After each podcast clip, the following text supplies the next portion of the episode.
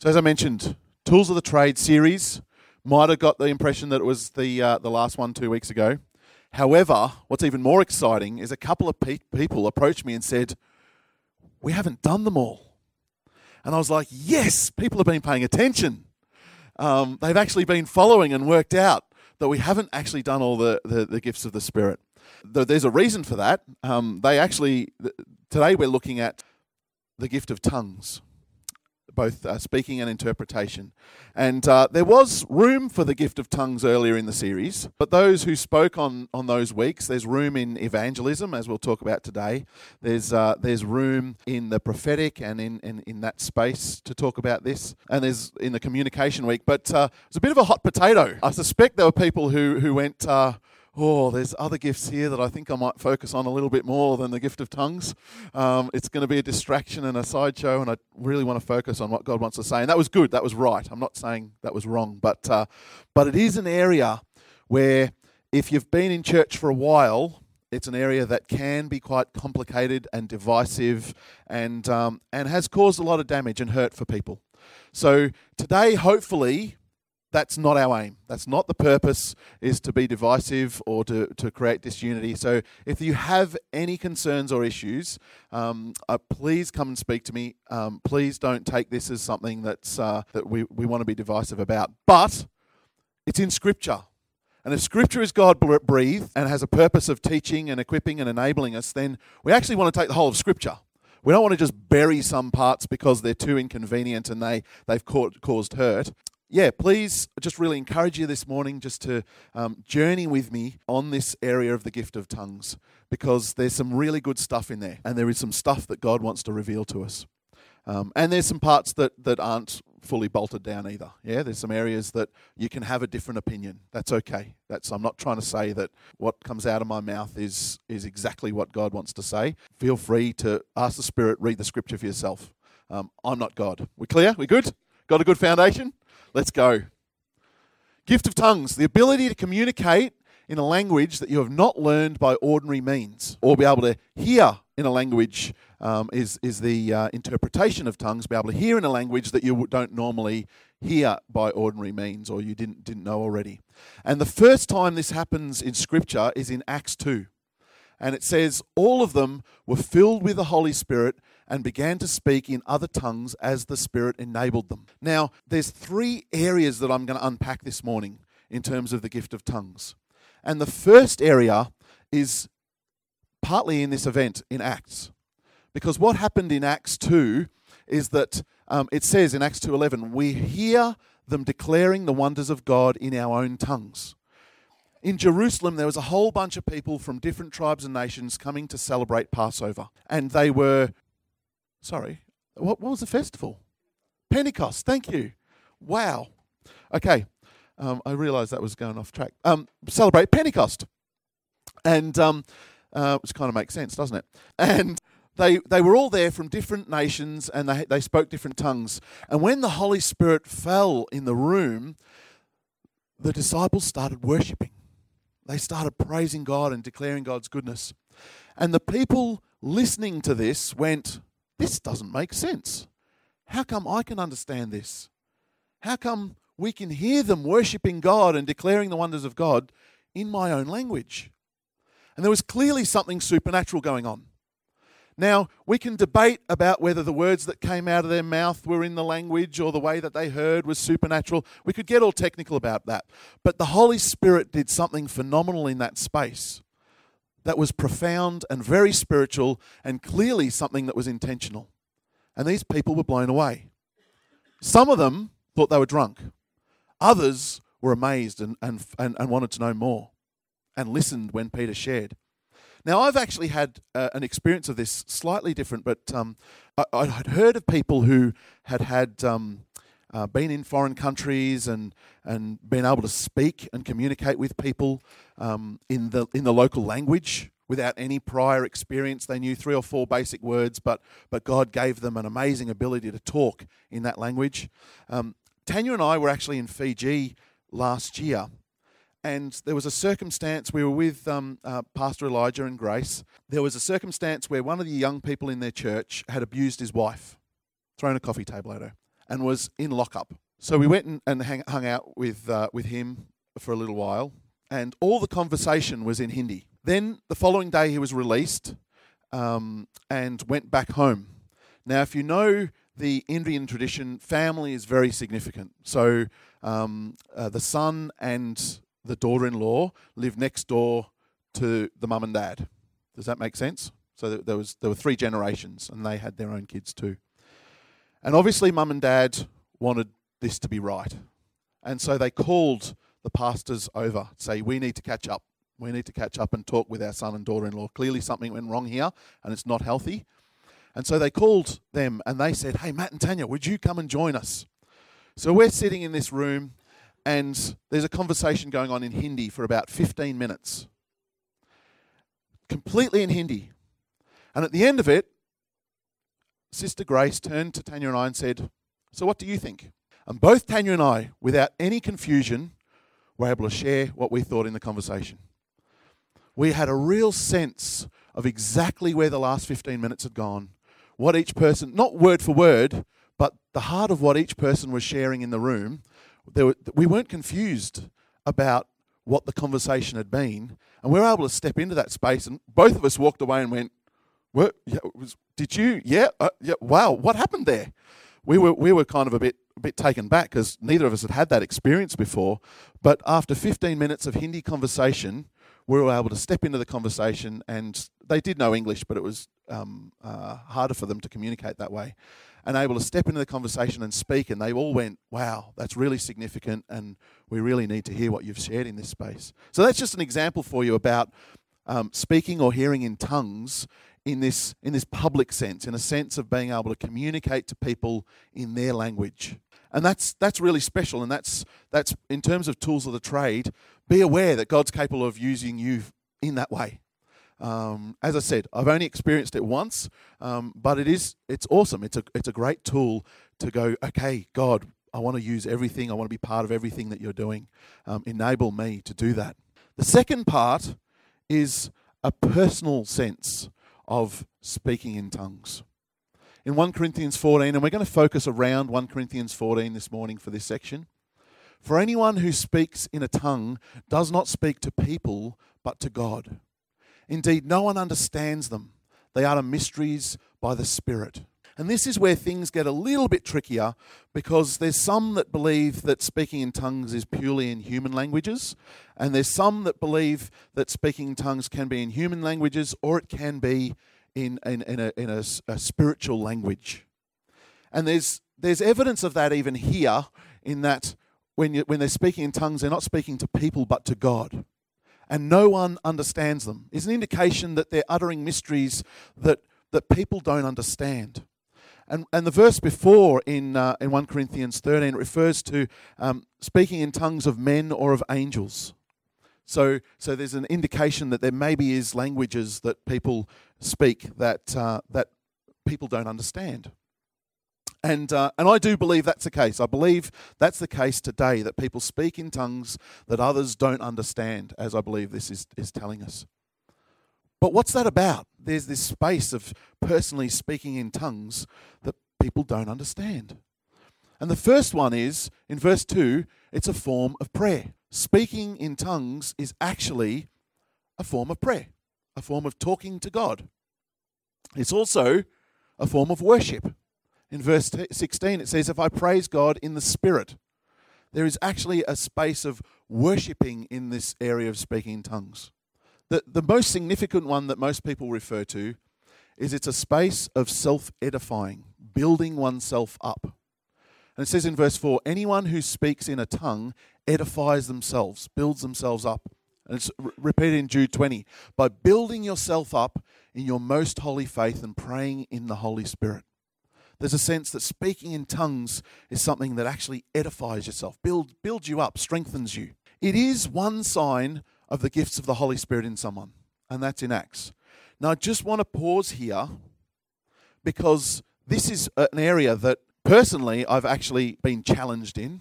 I don't know if I've told this story before, but there was a time when I was uh, about 20 odd and I was on a train and happening to chat to the guy opposite me.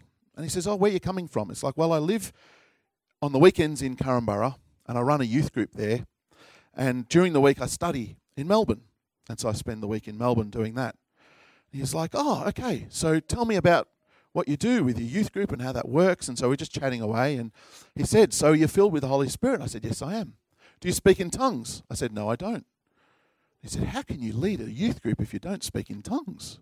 You must have a very irresponsible leadership to allow someone to lead a youth group that does not speak in tongues. And this is an area because it is a sign of someone being filled with the Holy Spirit. And that passage talks about it.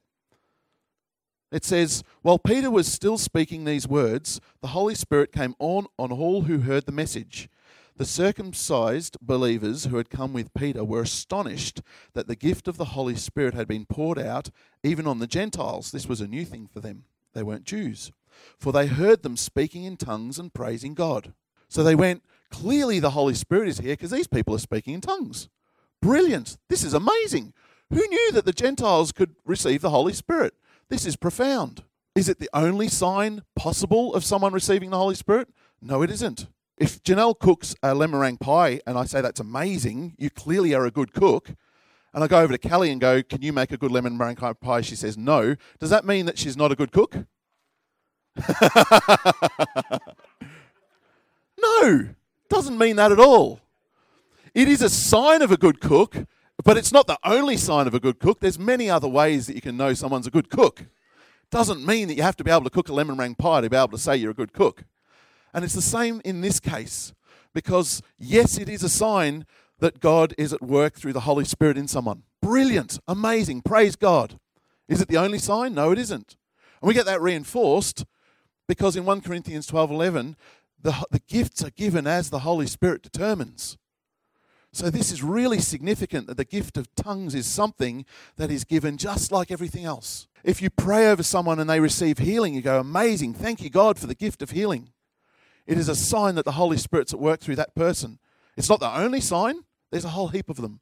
And the Holy Spirit gives the gifts as He determines. We are not in control of that, we're not in charge of that. And it's really important to know that it is an amazing sign, it's a beautiful sign, it's not the only sign.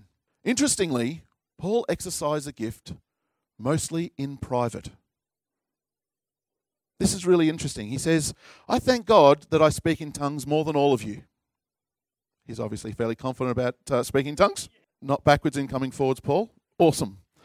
But in the church, I would rather speak five intelligible words to instruct others than 10,000 words in a tongue. Now, interestingly, I do actually speak in tongues. But talking to Darren last week, he was like, You're speaking on speaking in tongues. He's like, Oh, do you speak in tongues?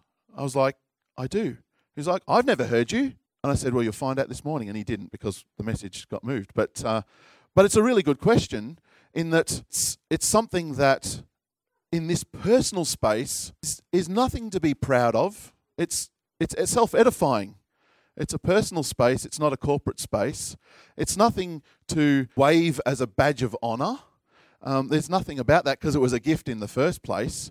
It's actually something that God's blessed people with, and that's awesome and that's phenomenal, but it's nothing to get proud about.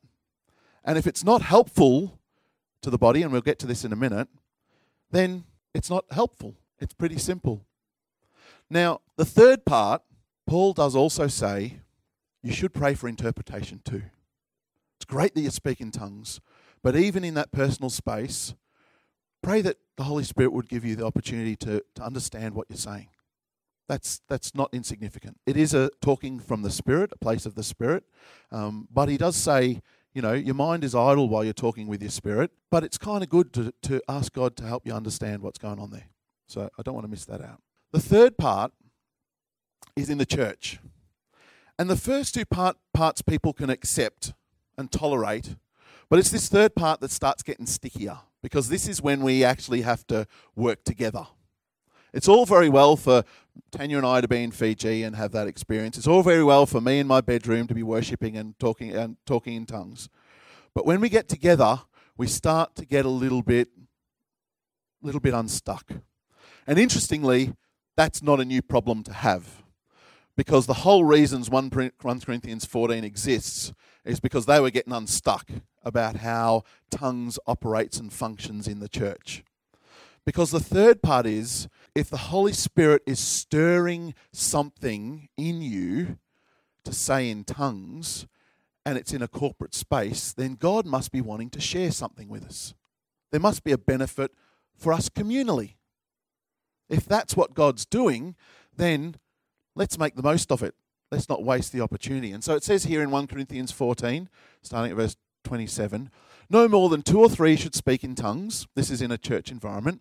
They must speak one at a time, and someone must interpret what they say.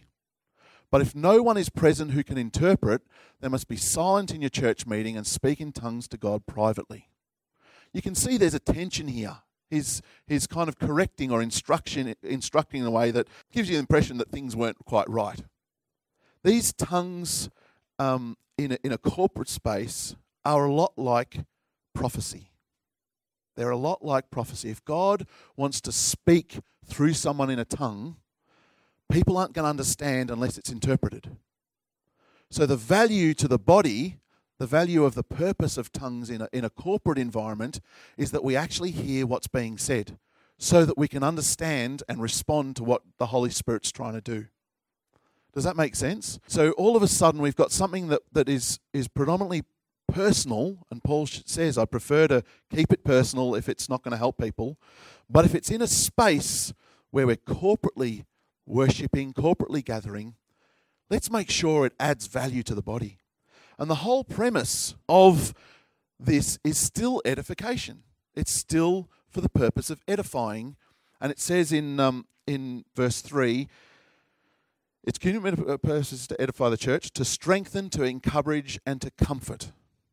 That is the purpose of this in this space, just like prophecy is to strengthen, to encourage, and to comfort. Now, there's a little bit of a, a kick in the tail in that it also says, and I'm, I'm just going on this little sidetrack because um, if you've read this passage, this might confuse you. It also says it's a sign for unbelievers. Tongues of angels, or tongues I've put in of angels there because it's not in the passage, but in this context of speaking in tongues that no one understands. It's a sign for unbelievers.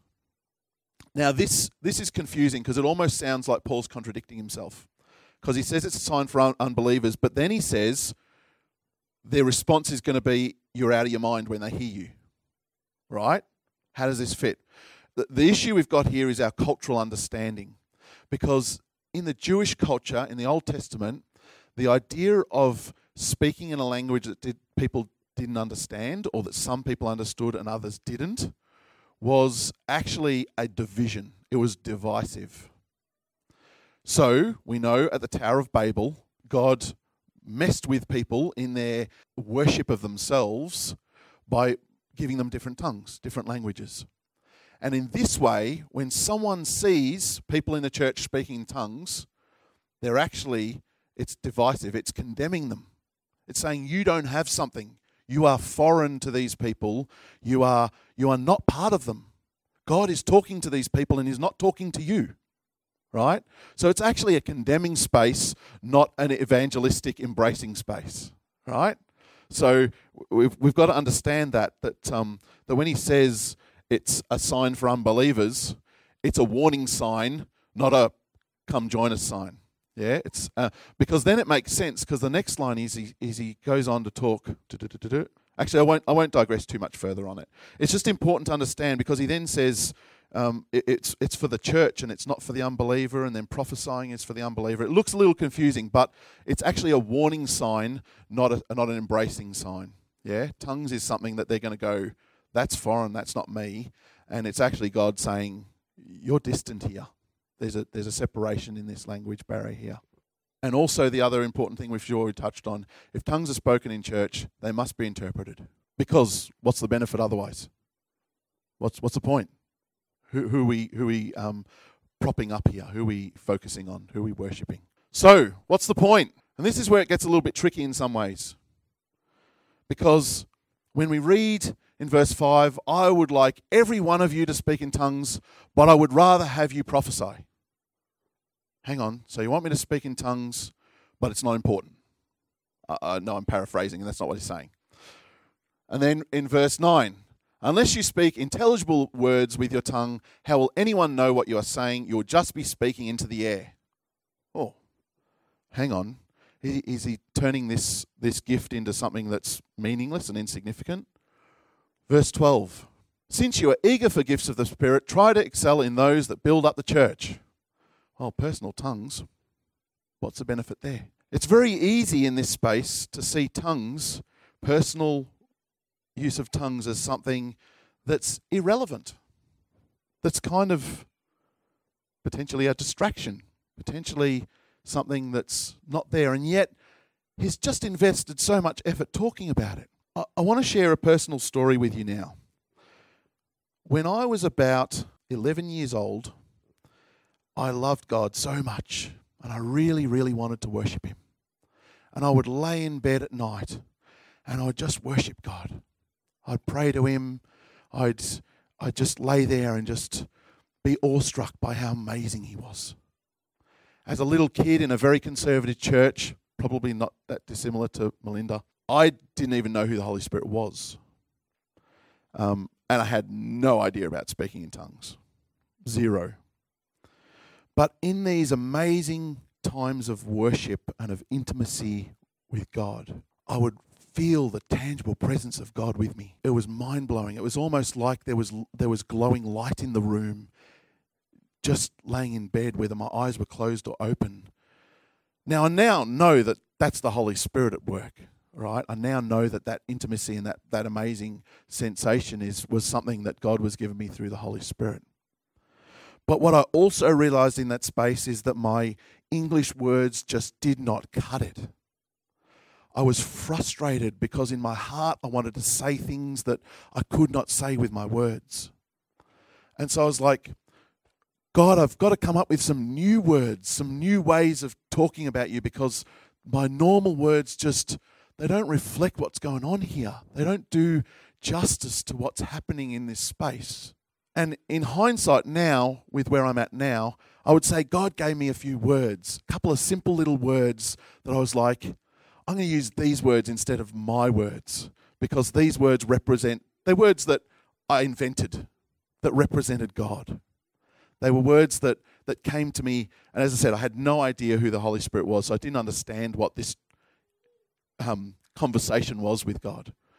But they were a profound place where they actually felt like I could say something that meant what I was feeling, meant what my spirit was, was trying to communicate to God. And that, I believe, for, for me, but also for trying to understand tongues, personal tongues, was what is going on in this space and why God has given us this gift. Paul talks about saying, When I speak in tongues, my, my spirit is communicating, but my mind is idle. There's something deep inside him that, that, is, that is sharing, that is talking with God, that is communing with God, enabled by the Holy Spirit. That's a place of intimacy. And guess what? Yes, it is edifying, because when you're in that place of intimacy with the Father, yes, God is always lifting you up and encouraging you, and, and He's talking more than I'm talking. Do you know what I mean? Like that relationship's really profound. And so there's this beautiful space that I don't speak in tongues very often because I find that God only gives it to me when I'm in that sort of a space. When I'm in that amazing, intimate space of, of worship, of surrender, that, that sometimes I break out in speaking in tongues. But I think it's a profound gift on all three levels. Whether we're talking about the, the public level, the opportunity to be able to communicate with people um, supernaturally, the personal level, where there is an intimacy and a communication that is so personal that the simple English words just don't cut it. And and that this is my perspective. I just that's not in scripture. Um, my perspective is is my understanding is when the English words don't cut it. There is there is a communication that is um, at a different level, but also in the church and the opportunity for God to communicate through people and to remind us how powerful and how significant what He has to say is is the idea of of speaking in a tongue and someone going, Yes, I've heard what God's wanting to say, and we really need to take hold of this. I'm not downplaying prophecy at, at all, um, but I'm saying that we need to be aware that the Holy Spirit moves how the Holy Spirit wants to move. And we want to embrace what the Holy Spirit's doing um, in, in a way that allows Him to do what He wants to achieve. And sometimes that personal and sometimes that corporate.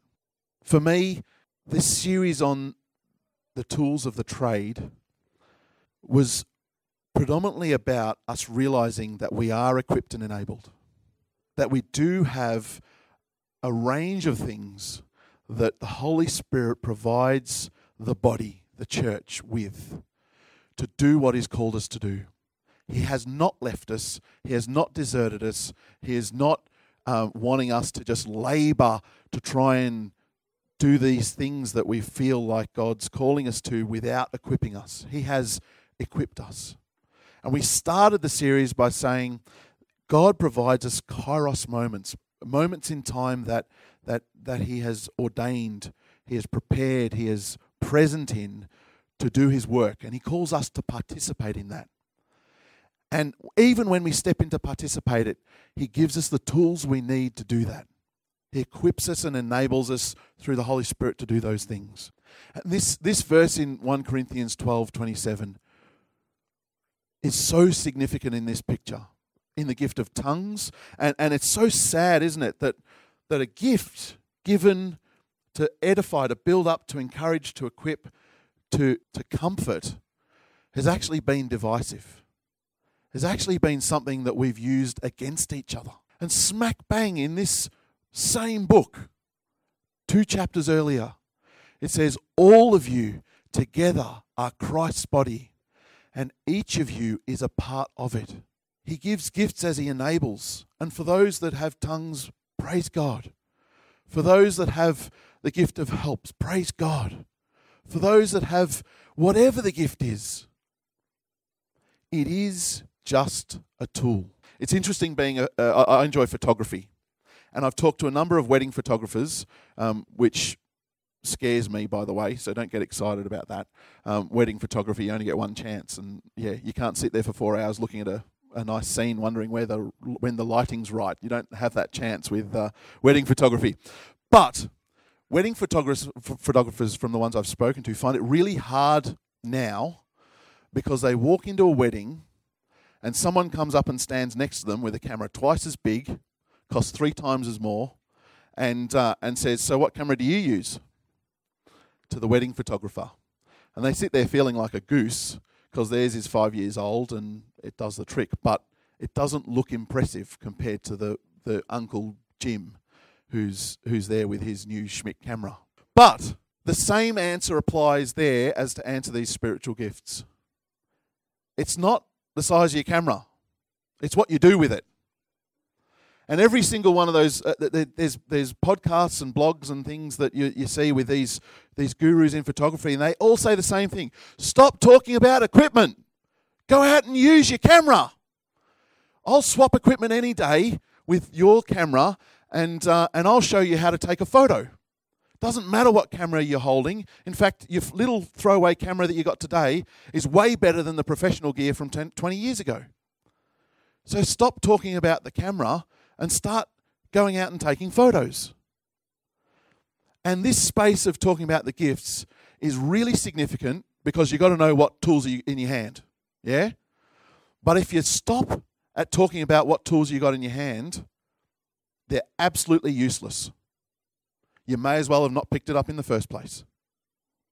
Because if there's no fruit, if there's no uh, purpose, if there's no using of the tools, then the tools have no value and no, no significance and no purpose.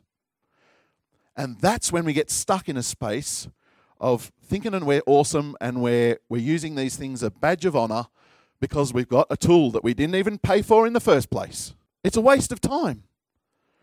There is no pride to be had in having a gift. There is nothing of, of pride in yourself in having any of these gifts because they're for a purpose.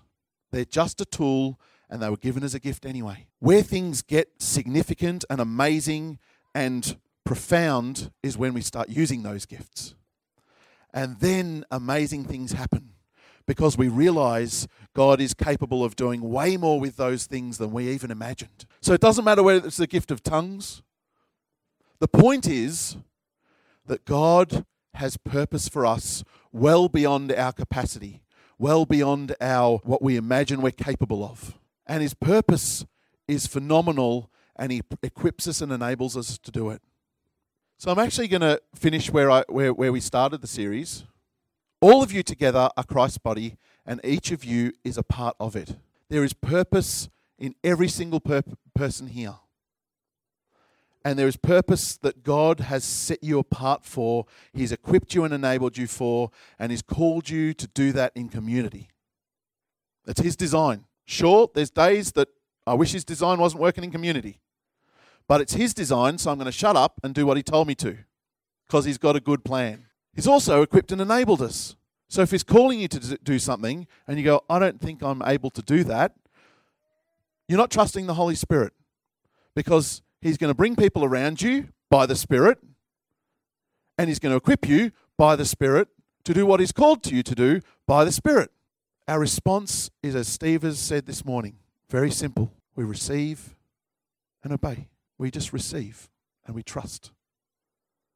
And so I really want to encourage each one today that if you're not looking for God opportunities, if you're not listening if you're not listening for what God is doing, then I just implore you to start there.